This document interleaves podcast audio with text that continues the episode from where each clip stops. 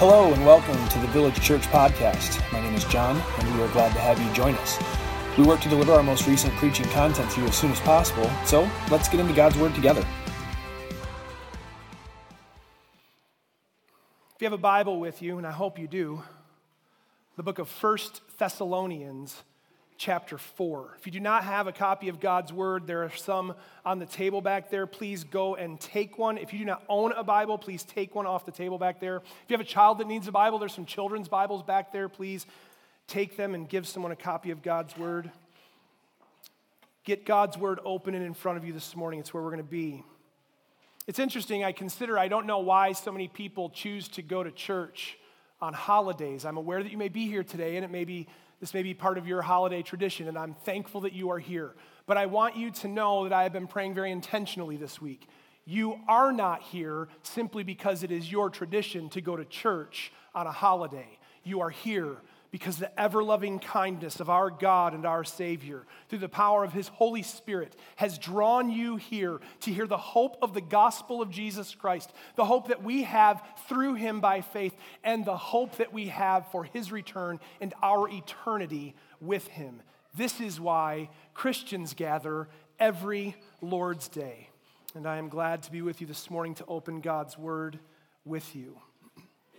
I want to give a brief introduction to the book of Thessalonians because typically I, I don't just preach somewhere in the middle of the Bible. We typically work our way very slowly at times through God's word, a chapter, a verse, a line, a word at a time. But today, because of the resurrection, a specific word from God's word. The Apostle Paul wrote this letter to Christians at Thessalonica. Its main theme throughout the book. It's five short chapters, and then there's a second letter that he wrote to them as well. Its main theme is the sanctification of God's people. You may be here today and you may not know what that means. You may, you may be here and you may not be God's people at this moment. But there are a great number of us. In fact, I would be willing to believe that a majority of us in the room, I pray, are here because we belong to God through faith in the Lord Jesus Christ. Sanctification, the Bible says, is the process of the Holy Spirit of God cleansing us from all unrighteousness and all sin that is out of place in the life of those whom God has redeemed. And 1 Thessalonians, the main theme of the entire five chapters, is the sanctification. When, through faith in Jesus Christ, the grace of God saves your soul according to His mercy by the power of His Holy Spirit. The Holy Spirit comes into your life and begins to cleanse you, to change you. A life professing faith in Jesus Christ that never changes is a life that has falsely or in error professed faith in Jesus Christ. You may be here today and say, Pastor, I, I think that I'm a Christian and I, I have faith in Jesus, but if your life has never changed from the first time you ever uttered, Father, forgive me, save me, if there has been no movement of change in your life, we are left to understand that that profession was somehow false and you have not believed the pure and simple truth of the gospel. You have been led somehow astray. A life saved by the grace of God is a life changed now and forever. Paul is thankful for the Thessalonians. He says in chapter 1, verse 3, that he's thankful for their work of faith and labor of love and steadfast hope, steadfastness of hope in Jesus Christ. To the Christians in the room, those who profess faith and are being changed and conformed to the image of Christ's Son, I pray as well, and I am thankful for many of you. I pray that there is a work of faith and a labor in your life, that there is a steadfastness of hope in Jesus Christ. Anybody watch the news this week?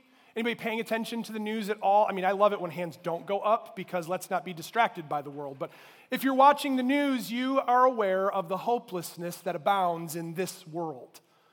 Through Christ, we have a steadfastness of hope. Paul says he is thankful for their work and labor of love and steadfastness of hope in Christ Jesus. In chapter 1, verse 7, he says that they are an example. The church in Thessalonica, an example to all the churches, he says, in Macedonia, he says, because their faith has sounded forth everywhere. He's thankful that this body, this gathering of Christians in Thessalonica, faith is sounding forth from them. Boy, this is my prayer for the village church. Indeed, it's our church prayer. It's our prayer as a church that faith in Jesus Christ would sound forth from faithful, gospel preaching churches filled with gospel living Christians, that faith would sound forth. One of the greatest reasons that he is thankful, Paul gives us in 1 Thessalonians 2, verse 13. Any Kids for Truth Club kids in the room right now? Let me see your hand if you're Kids for Truth Club kid. There's one walking across, kids over here. 1 Thessalonians 2, 13. And we also thank God constantly for this that when you received the word of God, which you heard from us, you received it not as the word of men, but as what it really is the Word of God, which is at work in you, believers. Kids have been memorizing that. So I asked they're in here because that's part of their memorization each week. And that is my prayer for you today that as you are hearing to me speak, that you will receive God's word for what it truly is not mine, His word, His authority. I pray that you will receive God's word. Would you look with me? 1 Thessalonians chapter 4. Would you read with me verse 13 through 18? but we do not want you to be uninformed, brothers, about those who are asleep, that you may not grieve as others do who have no hope. For since we believe that Jesus died and rose again, even so, through Jesus, God will bring with him those who have fallen asleep. For this we declare to you by a word from the Lord, that we who are alive, who are left until the coming of the Lord will not precede those who have fallen asleep. For the Lord himself will descend from heaven with a cry of command, with the voice of an archangel, and with the sound of the trumpet of God. And the dead in Christ will rise first. Then we who are alive, who are left, will be caught up together with them in the clouds to meet the Lord in the air. And so we will always be with the Lord. Therefore, encourage one another with these words. Would you pray with me? Heavenly Father, we are thankful for time to sing your praise. We are thankful, God, to come before your throne, not just through Christ, but in Christ. We are thankful, Father, for your Spirit active and working in our hearts and our lives. But God, in this time and in this moment, with plans abounding, with family get togethers, with restless children, I pray, Father, for an attention to what this word really is the Word of God, your Word. I pray, Father, for every heart in the room, young, old, and every one in between. God, that there would be an attentiveness to your Word, to your truth. Father, I pray that you would show us the hope that comes through faith in Jesus Christ through the resurrection. I pray, God, that the preaching of your word today would humble sinners to repentance and salvation. I pray, God, that holiness would be promoted among your people. And I pray, Heavenly Father, that we would exalt Jesus Christ, the risen Savior. In his name we pray. Amen.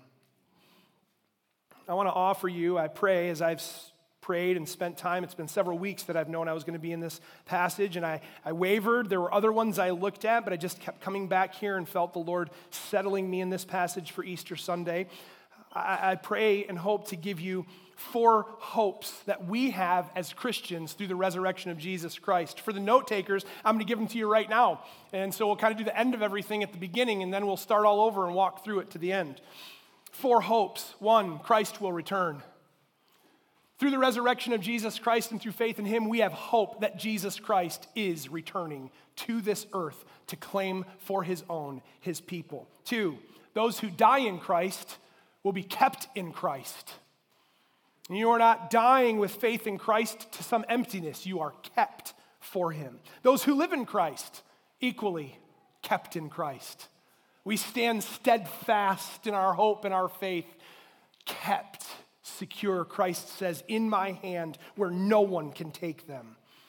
And at Christ's return, we have hope that he is returning. At Christ's return, the living and the dead in Christ will be eternally united with Christ. If you're in this room today and you do not have faith in the Lord Jesus Christ, these are not your hopes. This is not your hope. You can look at it and you can aspire to it, but without faith in Christ and the working of the Holy Spirit in your life, these are just empty words. It is my prayer that as we are here this morning worshiping God on this Easter Sunday, that you will be brought to saving faith in Jesus Christ. Today is Easter. Would you turn your attention with me to the opening phrase of verse 14? For since we believe that Jesus died and rose again. Since we believe, you're here, we're here, since we believe that Jesus died and rose again. If we did not believe that Jesus died and rose again, we, we wouldn't be here. Easter Sunday would be just Sunday. And we'd barbecue or something else because what would be the point if we did not believe? Since we believe, that Jesus died and rose again, I want to share with you at the very beginning of this message the gospel of Jesus Christ. 1 Corinthians chapter 15 verses 3 through 5 tell us this very simply. Christ died for our sins. He was buried. He was raised again to new life. He was seen by many, appeared, and he was taken up into glory, resurrected, appeared and resurrected. This is the gospel. This is the simplicity of the gospel. Whatever meandering path you have been taking along religion's various trails through churches and towns and I don't know what, throughout all of the world, the gospel that's being proclaimed at its core and in its truth is that Christ died for our sins, was buried, resurrected, appeared to many, ascended on high. That's the gospel. Died for our sins.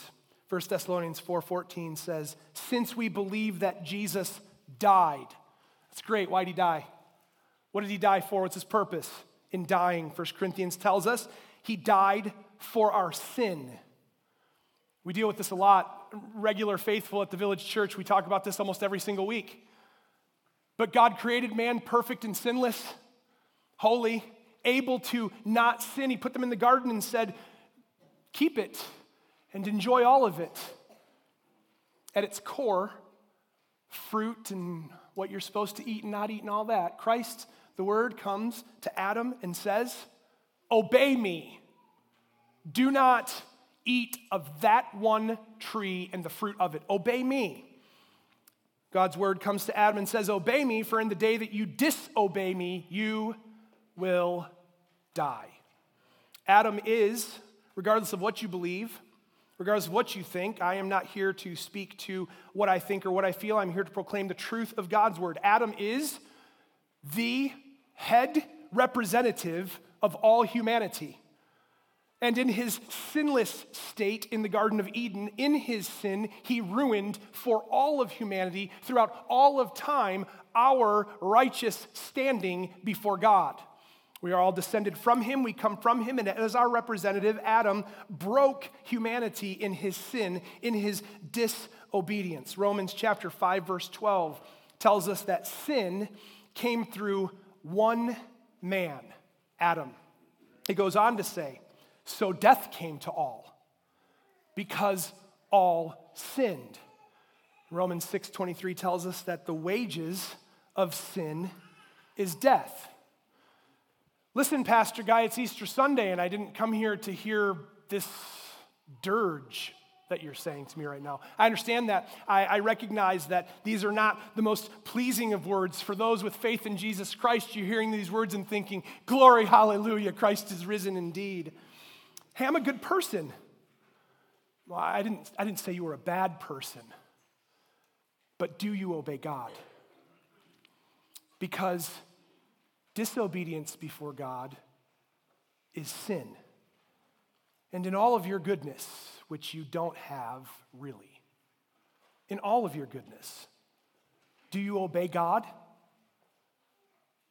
Well, yeah, I, I, think I do. It's an easy litmus test. It's the Ten Commandments. It's such an easy test for us.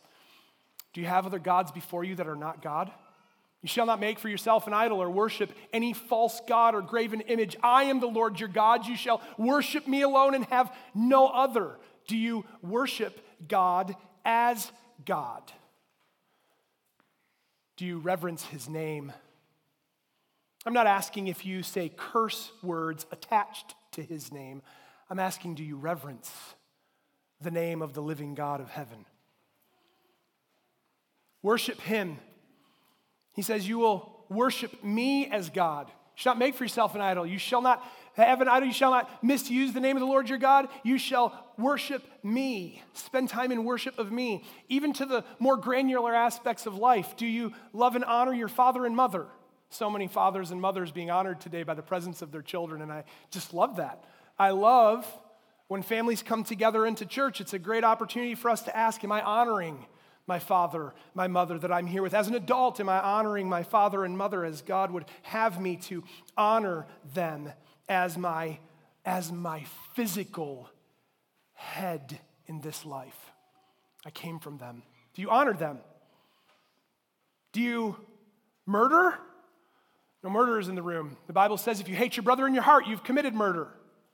Do you hate? Do you hurt other people with your words, with your actions? You can see how this spirals out of control so quickly. I'm a good person, yes, but do you obey God? You're a good person, but do you obey God? You shall not commit adultery. You shall not give false testimony. That you do not lie. That you're not deceitful. That you do not covet that which belongs to other people. Do you do these things? Because doing these things is obedience to God. Do you obey God? Because to disobey God is to sin. And it affects all of us because of Adam's sin. So, wait, you're telling me that because of one guy's sin, I'm a sinner deserving death? No. I'm telling you that we're all sinners deserving death. Man wants to make this distinction. There isn't one before God. We are all equally sinful. We are all equally dead in our sin. We are all equally in need of the Savior. Every one of us. So now, as we start to feel this divide happening in the room through, I think that person has faith in Christ because they look like a Christian more than I do. They were singing the songs and I wasn't. Stop. We're all sinners. We all disobey God and we are all in need of help. Sin demands a cross, and our own death could not atone for our sin. Do you understand? Well, why couldn't I just atone for my sin? Because your death is deserved because of sin. There's nothing special about, I want to be careful saying this. There's nothing special about a sinner dying for their sin. It's what our sin requires. Do you understand? In the day that you disobey me, Adam, you will die. And all of mankind dies and has died because sin came to the world. We have been separated, spiritual death, spiritually dead because of Adam's sin even born into this life, we are walking dead people. We need something to help us. The Bible says in our sin we are helpless. The Bible says in our sin we are powerless. The Bible says in our sin we are dead. Do you understand? You came this Easter Sunday and it's not help that you need, it's new life. You need to be made new, you need to be reborn you are spiritually dead without faith in Christ, powerless, helpless. 1 Corinthians 15 21 tells us that death came by a man. And then it gives us this hopeful phrase by a man has come also the resurrection of the dead. We get all worked up about people coming back to life from the dead. I'm getting worked up thinking about the gospel sounding forth everywhere from gospel churches and people being resurrected from spiritual death to spiritual life, changed in this life with hope of eternity through the resurrection of Jesus Christ. We need new life. And so the Bible says that at the right time, the perfect, the righteous, the holy, eternal Son of God, Jesus Christ, stepped into time, remaining fully God, becoming fully man, and died for us. Sometimes we say words that we don't understand. Oh, Jesus is fully God and fully man, and we, we just say it flippantly without mining and drilling into what does that mean? Why? Why would God come as a man, Jesus Christ, and die for us, fully man, fully God. What are you talking about? Here's the clarity for you fully man, that he might perfectly obey God. We could not. Adam broke that for us. Adam perfectly disobeyed God, and no man has ever perfectly obeyed God since. Fully man, that he might perfectly obey God, that he might sympathize with our weakness. I want to talk to this. Listen, this isn't just your struggle in life, do you understand? Oh, it is. It is your struggle in life. But this also, when the Bible says that Christ sympathizes with us in our weakness, this is the body of this death that the eternal Son of God took on, the man Jesus Christ, remaining fully God, becoming fully man, and experienced everything in his life that we experience, yet without sin. He sympathizes with you in your struggle against sin and in your everyday struggles. Christ was hungry, he was homeless, he had friends that died. He, he, he was considered a wild man and persecuted by people who should have embraced him. Like, there's nothing that Christ did not endure, do you understand? That we do not endure.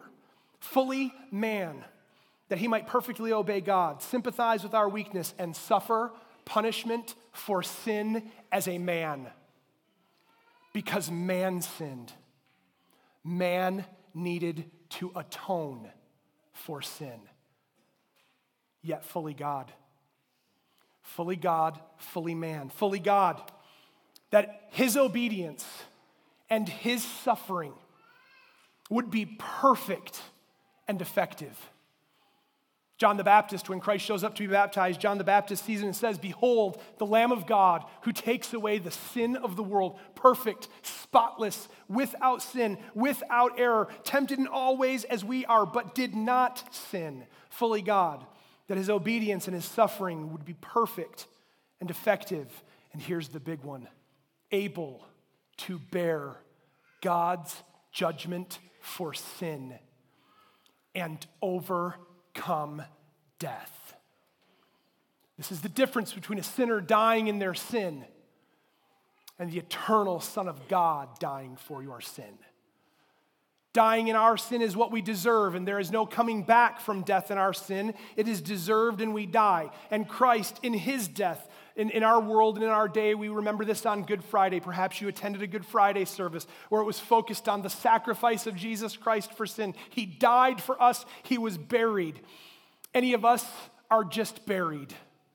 But the Lord Jesus Christ, fully man, died for our sin. His obedience was perfect, died as a man, as God. His obedience and his suffering were complete and effective for us in ways that we could not atone for our sin. Able to bear God's judgment and yet overcome dead, but not just dead. Not just dead. Never dead. The Bible in other parts refers to Jesus Christ as the lamb slain from the foundation of the world. Paul says in Romans, dead. I love, I love the old King James. Yea, rather, alive was not meant to be dead. Jesus died and rose. Any gospel that preaches the death of Jesus Christ and does not preach the resurrection of Jesus Christ, flee, run away. Do not listen any longer to such lies. Any gospel that leaves out the resurrection is not complete. It is misguided, it is misdirected, and your hope is in something lacking because we believe Jesus died and rose again. Not just dead, rose again. Romans chapter 4, verse 25 tells us he was delivered up for our sin. That is why he died. We could not atone for our sin, Christ did. He was delivered up for our sin, and the verse goes on and says, and raised for our justification. Do you understand that Christ did not just die for your sin? Christ died to make you right with God because of your sin. Justified freely through faith in the Lord Jesus Christ. Delivered up for our sins, raised for our transgressions.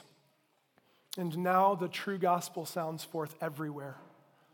You may be here today a skeptic. I'm aware that skeptics are in churches every Sunday looking for answers, looking for truth. I don't think I believe, but do you know how quickly this ritual observance would have ended if Christ had not died and risen again? It's 2022. If we say that Christ was born in zero, and if we believe that he lived an average of, let's say, 33 years, we're still 2,000 years removed. And on the first day of the week, God's people gather to celebrate that empty tomb at early dawn. We, we don't even remember kids' birthdays and names, let alone gathering in the name of the risen Lord Jesus Christ for 2,000 years if it did not happen. You sit in your skepticism and say, Prove it to me. I say to you, the fact that 2,000 years removed, we're still talking about this, it happened. Believe the gospel. The gospel sounds forth everywhere repenting of sin and trusting by Christ in faith. How am I saved? You're talking about this gospel. You say, I need to be saved. You're talking about this. How am I saved? The Bible says, call on the name of the Lord. There's no mechanic involved. There's no ritual phrase. I'm not going to offer for you to come up front, to kneel, to sign a card, to raise your hand, to walk an aisle, to stand. I'm not going to tell you to do any of those things. The Bible says to call on the name of the Lord and be saved. Repent of sin and believe the gospel? This question has been resounding since Christ was on the earth. Do you believe this? I am the resurrection, Jesus said. I am the life. I am the way. I am the truth. Do you believe this? Through faith in Jesus Christ, we are recognizing a miracle. The grace of Almighty, Holy God reaching, as David said, into the miry pit and pulling you out. The grace of God, according to his mercy, saving you, applying Christ's death to your sin, applying Christ's righteousness to your life. The Holy Spirit moving into you, regenerating the soul. What is that regenerate? You've already been generated. You're alive right now. What we need is new life and the Holy Spirit of God, according to God's mercy, by His grace, through faith in Jesus Christ, comes into the life of a person and makes you new in your life. Our faith in Jesus Christ, the confession of Christ as Lord, the belief in our heart is the recognition of what God has done to save your soul. Oh, but it doesn't just end there. Oh, that I could just stop preaching at the gospel and be done. But the gospel, when we're done preaching it, when we're believing it, it then directs our life and it gives us hope into the future, in this life, and into eternity. We have two views as Christians. One, we look straight ahead of us, we see the horizon. Two, we lift our eyes to the coming of the Lord Jesus Christ and his second return. 1 Thessalonians chapter 4 verse 13. We do not want you, brothers, to be uninformed. This is good news. As if the gospel is not good enough, this is good news. God wants you informed. Do you understand? God wants you to learn and to know. Specifically, God wants us to be informed about death. Specifically, God wants us to be informed about the death of Christians. Bible says God takes no pleasure in the death of the wicked, but the wicked in their sin will die. God is righteous and he is holy to punish sin. You may be here today and you may read the Old Testament, and one of your arguments to maybe be, I can't believe in a God that you say is loving when I read the Old Testament and I see that same God telling his people in some land to go in and to kill the people of that land. I've read the Bible and I see where this God that you are proclaiming today tells his people do not leave man, do not leave woman, do not leave child alive in the land. This may be a problem for you. Do you know why it's a problem for you? Because you have not come to understand the absolute detestability of our sin before a holy God. He cannot have sin. He will not abide with sin. And when God when God condemns living souls to death, he is righteous in doing so. he is right in doing so. We struggle with this because we do not understand the gravity of how heinous our sin is before a holy God. If you've understood this, you have wept countless hours on your face before God. When we come to grips with our sin, we are, Isaiah said, I'm undone. Woe to me, I am undone because he understood his sin before a holy God. God wants us to be informed about the death of Christians. Look what he says, verse 13. He says it once those who are asleep. Verse 14, he says it again, those who have fallen asleep. Verse 15, he says it a third time, those who have fallen asleep. And then he shows us at the end of verse 16, he links those who are asleep with those who have died. Look what he says, the end of verse 16, and the dead in Christ will rise first. Brothers, we do not want you to be uninformed about those who have fallen asleep. What does dead in Christ mean? You mentioned that, those who are asleep. Dead in Christ, what does this mean? It means, it's the right question, by the way. It means that you have, through faith in Jesus Christ in this life, answered the question that Christ asked, that Christ asks through the gospel. Through faith, you have answered the question. You have observed the miracle work of God in your life. You have responded. Dead in Christ means that through that response, when we die, there is hope. We want you to be informed. Why? Why do you want us informed, Paul? Lord, your word comes to us and says, Be informed. Why? Look what it says that you, brothers, Christians, that you may not grieve as others do. Death is a reason to grieve. We as a church have grieved the loss of a loved one. Many of you have grieved the loss of a loved one. If you haven't grieved through the death of someone in your life, you will. Death is inevitable because of sin. We do not live forever in this life. Death is inevitable. We grieve. When someone dies, we grieve. When someone we love dies, we grieve. Every person grieves. We all do it differently. God's word comes to us today by way of Paul to the Thessalonian church and says that Christians are to grieve. I'm not a super Christian. When we lost our sister in Christ earlier this year, I grieved. She's having the best Easter out of all of us. I grieved. We grieve.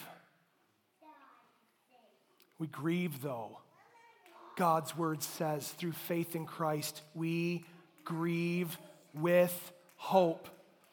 We do not want you to be uninformed, brothers, about those who are asleep, that you may not grieve as others do who have no hope. The only real source for hope in this life, stop listening to politicians. They're doing work. That's great but they can't offer you hope unless they're talking about the gospel of Jesus Christ. Stop checking your bank account. Stop looking on Facebook. Stop searching in all of these empty, rotten, dying places. They do not offer you hope. Only Jesus offers hope. We sing the song, I love the words. My hope is built on nothing less than Jesus' blood and righteousness. All other ground is sinking sand. Do not grieve as those do who have no hope. If you don't have faith in Jesus Christ, or if someone you love died and they did not have faith in Jesus Christ, you have felt the utter emptiness, the utter hopelessness. As people gather in a room and weep and comfort and grieve, and there is no hope present. As a pastor, I watch this play out over and over, and it is such an awful situation. Did they know the Lord Jesus Christ? Did they ever profess faith in Jesus Christ? Did they talk about the Lord? Did they strive to live according to his word? And I don't know how many times people have looked at me and said, No. Not even like, maybe they were a religious person, like, okay, well, those are, those are words that maybe, maybe we can find some shred of hope in those words, but I have sat with families who simply say, no. There's no hope present. This person is just gone from life. not gone in eternity, gone from this life, separated from God, now eternally punished for sin. Why? Why the hopelessness? Our sin. I want you to understand the sin of man has caused all of man's problems. We've been studying forgiveness, confession, and repentance for four weeks, and we've been talking about the arc of Scripture that displays God's glory and the redemption of fallen man. Man has always fought against sin since Adam's struggle in the garden. Ephesians 2, chapter, chapter 2, verse 12 tells us in our sin, this is your condition. If you are here this morning living in sin without faith in Jesus Christ, I want you to be very aware of your position right now before Almighty God. Ephesians chapter 2, in our sin, without faith in Christ, Ephesians 2:12 says we are separated from Christ. We are alienated both from the people of God and from promises made to the people of God.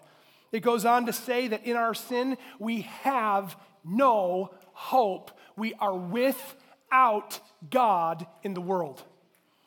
This is the position of fallen man without faith in Jesus Christ before a holy God. But no sooner does Ephesians 2 tell us our position than it offers the remedy.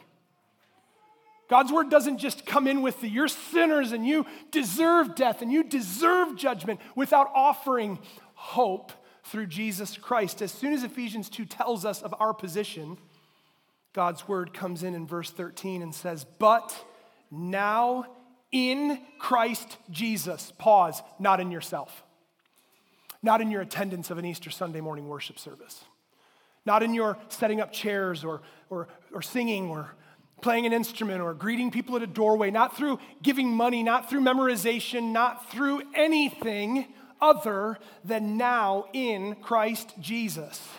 You who were far off or maybe right now are. You who were far off, or maybe right now you are far off. Have been brought near. Oh, you can be. Oh, you can be. You who are far off have been brought near by the blood of Christ. Oh, the death of Christ is a powerful thing. But Christ is not just dead, since we believe that Jesus died and rose again. First Thessalonians goes on. What then? Since we believe, it's like a hinge point. For since we believe, verse 14 hinges. How can you say all of this? Oh, because of what's been said already.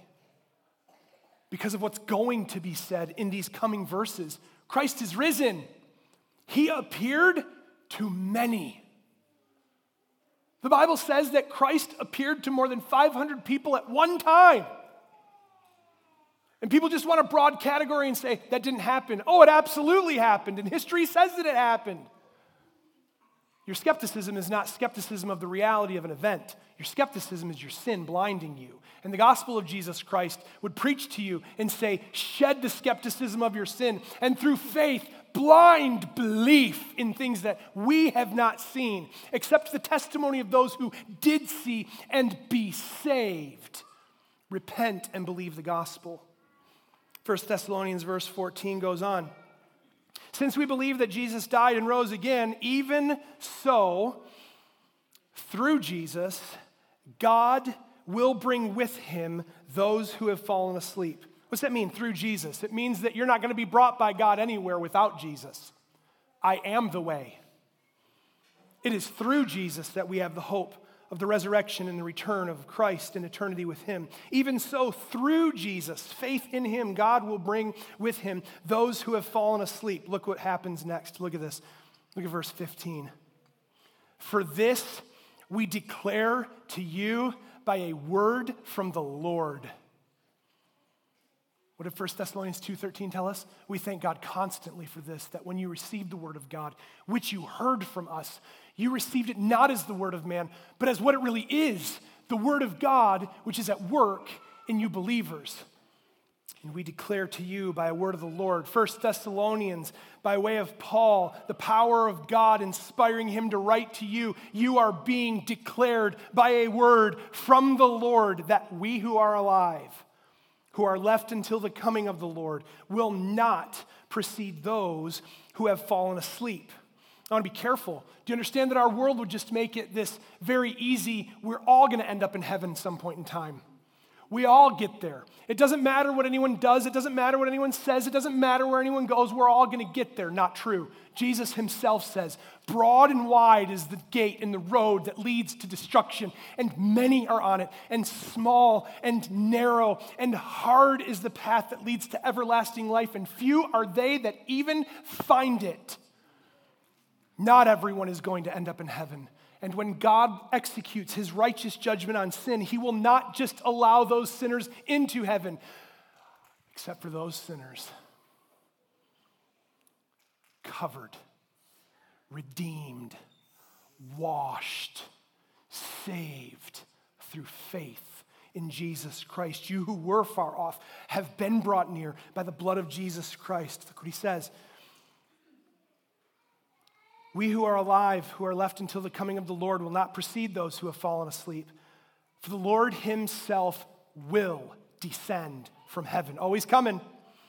With a cry of command, with the voice of an archangel, and with the sound of the trumpet of God. All we're waiting for that day. This is the horizon look. Lift your eyes. This is what's out there. We turn our eyes. to you We sing the song here at the Village Church? We turn our eyes to Christ. We turn our eyes and look. We are waiting. We are hastening the return of the Lord. Lord Jesus, come quickly. Why? Not so that this can be done, this mess, this world, this life. Why are we hastening the return of the Lord? Because we want to be with God. Never more to sin again. Saved who returned, the voice of an archangel, a trumpet call of God, and the dead in Christ will rise first. Then we who are alive, who are left, will be caught up together with them in the clouds to meet the Lord in the air. And so we will always be with the Lord. You know, it's interesting. These verses here, Paul is writing this, and they don't know when the return of the Lord will happen. So he's writing and saying, listen, if we're alive when Christ comes, we're alive when Christ comes. But if we die, Christ is still coming. Now, an entire group of believers that received this word about what will happen, they're all waiting for the resurrection. And the trumpet call of God, we will not precede them. They will rise first. And we who are left, those with faith in Christ, when Christ returns, will be caught up with those who have died before us. Centuries upon centuries of people believing God for his grace and his mercy. Not just 2,000 centuries. From the beginning of time until this very day, no one has ever come to the kingdom of God apart from the grace of God through faith in the promise for those prior to Christ and through faith in the realized promise of Jesus Christ ever since. Do you understand? It's all hinged, always on the work of Jesus Christ all of God's people have always been looking forward to or back at the work of the Redeemer. And what do we find because of it? Look at the hope. Remember what I told you at the beginning? Verse 18 says to encourage one another with these words. Only Christians are encouraged by these. If you're not saved through faith in Christ, I pray that you will repent and believe the gospel today. Look at the hope we have, the coming of the Lord. Christ will return. When he does, he will judge the world because of sin. Verse 16 the dead in Christ will rise first because those who die in Christ are kept in Christ. And then we who are alive, because those who are alive in Christ are kept in Christ. And so we will be at Christ's return, the dead and the living in Christ, united to gain all of those saints, all of our brothers, all of our sisters, those that we have lost, those that we will lose in a moment. The verse from Corinthians said, in a moment, in the twinkling of an eye, just as quick as you can blink your eye, we're gone and we are reunited with those who have gone before us forever, eternally with our Lord. As I have been talking, are you realizing that you are without hope? Are you realizing that you are without God in the world right now? I'm not so foolish to think that every person in the room is going to turn in faith to Jesus Christ today. I want that to happen, but that's God's work. I'm just responsible for the message here today. Are you recognizing as I talk about the hopelessness that we have because of sin, as we talk about what sin is, as we talk about the redemptive work of Jesus Christ in dying for our sin, as we talk about Him rising again to justify us through faith before God, are you recognizing your position before God as alienated from Christ? Cut off from the people of God. Do you feel, are you feeling strange as you sit here and listen to these words? Wow, a lot of people in this room believe things that I don't believe. That should cause you a level of discomfort. That's okay. You're not a strange person. You're not out of place. I've felt that. People around you have felt that.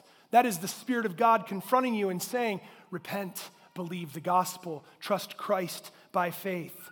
Are you realizing that you are alienated from Christ? Realizing that you are cut off from the people of God, cut off from promises made to the people of God, that you are without hope and without God in the world.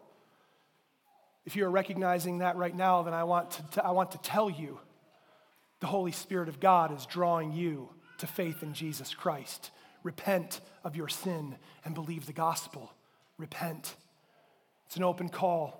All who may come, repent of sin. What does it mean to repent of sin? It means turn away, because a life saved is a life changed. We put away sin, turn to Christ, call on Christ, and through faith in Christ, be saved. This is my appeal to you today. I don't care what you go on to do the rest of your life. I pray that you are hearing the gospel, that you are repenting of sin, and that you are turning by faith in your heart to Christ. What do I do? Then what do I do? The simplest of things Listen, if this isn't a normal church for you, if you're here today visiting, I'm so glad you're here. Listen, grab a Bible on your way out. If the Holy Spirit of God is stirring in you, grab a copy of God's Word. You have a Bible at home? That's great. Go home, locate it, open it, and start reading the truth of God to you as His child. Repent of the gospel, repent of the sin, believe the gospel, turn to Christ in faith, grab a Bible and start reading it. And then Start gathering with Christians. Listen, come back to this church, go to another church. I don't care if you meet in home church somewhere, as long as the truth of the gospel and Christians are united through faith in the Lord Jesus Christ, you are the people of God. Turn from sin, trust in Christ, open His word, live a life for Him, get involved in a regular gathering of believers. That's all I already told you there's stuff on the table. Please take it and read it and know how do I follow God more. What is there more to this? Because if you're feeling God convict you of your sin and you're feeling the hopelessness, He is drawing you through faith in Jesus Christ to Himself, and there is so much more. He's going to return. Those who are kept in Christ and die are kept. Those living are kept in Christ through faith, and when He returns, we will be with him forever. This is the Christian's hope.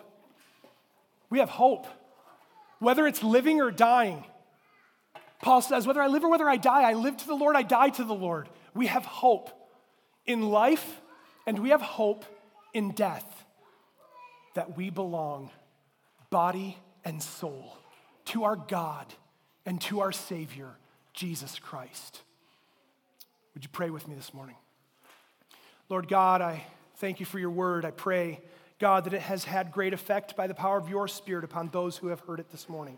I pray, Father, first for your people in the room, recognizing only two groups of people those you have redeemed and those you would. I pray, Father, for the redeemed, that your word has brought hope, security in our faith in Jesus Christ and his completed work for us, his resurrection Father, that we are emboldened to live deeper in relationship with Christ. Father, I pray for those in the room who have not taken the step of faith in Christ, who have not professed faith in Jesus Christ. God, I pray for the skeptic, the doubter, the one who thinks they've been too bad, the one who thinks they've gone too far. God, I thank you for placing them in the village church this Sunday to hear the hope that is available through faith in Christ. Father, we as a church pray that we have been faithful in representing the gospel of Jesus Christ to them, that on the day they stand before you, they will be without excuse as to the truth of your word. Father, I pray that you would save. We have come to an end of ourselves. We can sing and pray and preach. Salvation is your work. God, stir in those hearts that you are talking to. Through faith in Jesus Christ, confession of Him as Lord, and belief in their heart, God save them. Father, as we sing, the hope that we have be glorified, be lifted high. Father, we love you. In Jesus' name, amen. Thank you for joining us this week. If you have any questions about anything you just heard or if we can pray for you, please contact us at info at thevillagemi.com. Until next time, stay in God's Word.